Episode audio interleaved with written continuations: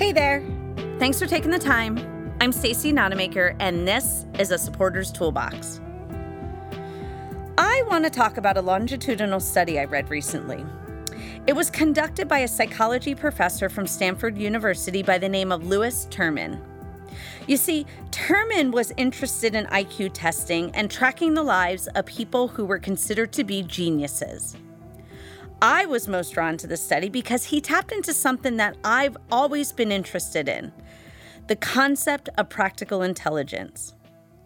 So we tend to use words like street smarts or common sense.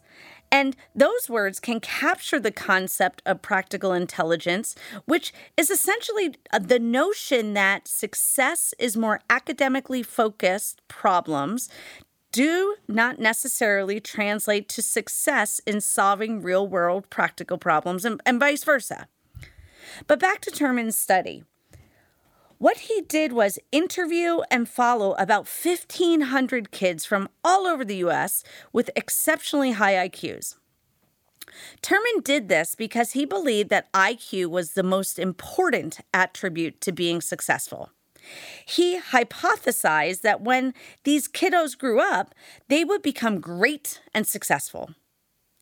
As a culture, we often speak of geniuses as though they're an outlier, not the norm, and that if you are possessed with extraordinary intelligence, of course you will achieve great things.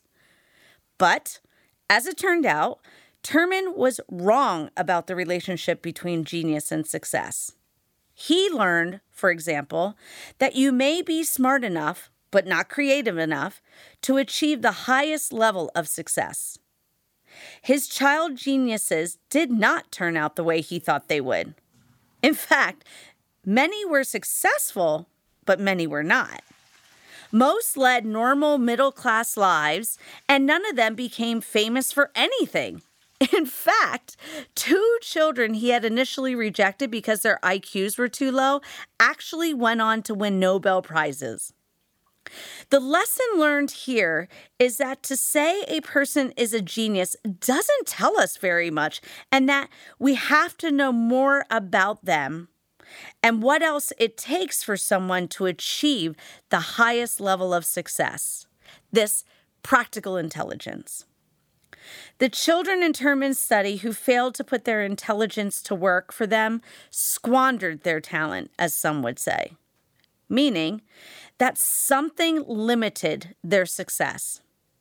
Finding out for each kid what that was is another story. In fact, the difference between the most successful group and the least successful group in Terman's study was class. Kids raised in lower class families, even if they were geniuses, lacked the necessary skills to make a name for themselves. But exactly what was that? So, in the work we do, it isn't necessarily about class. Sure, sometimes it is. But to me, the lesson we can learn here is that sometimes it is about opportunity and expectations important pathways to bolstering competence and confidence. If you are not born with practical intelligence, and if you don't learn it in school, then how the heck do you gain more of it? Let's talk about some easy ways to do that. You can get more practical intelligence by learning from your experiences. And as I have said before, especially your mistakes, and even experiencing the mistakes of others. Building practical intelligence is exploring your own strengths and weaknesses, trying different ways to do things, and building on what you know works or what doesn't work. More specifically, Challenge the people you support by exposing them to situations and activities that require them to problem solve, like computer coding, escape rooms, building things, and even playing video games. These all require a process of trial and error, of thinking through what will work and not work, and knowing what you can do and not do. Talk to the person about their thought process before, during, and after these things, asking why they decided to do what they did or what they are planning on doing. Encourage them to self assess and determine if what they did was the right thing and perhaps what they would have done differently. And give authentic feedback on what you thought about what they did why you thought it wasn't the best idea that they made a replica of their apartment building using only blue Legos. Encourage people to try new things and find ways to set up those opportunities. As I have said before, there is something about stepping outside the comfortable box, the box in which you do the same thing in the same way every time.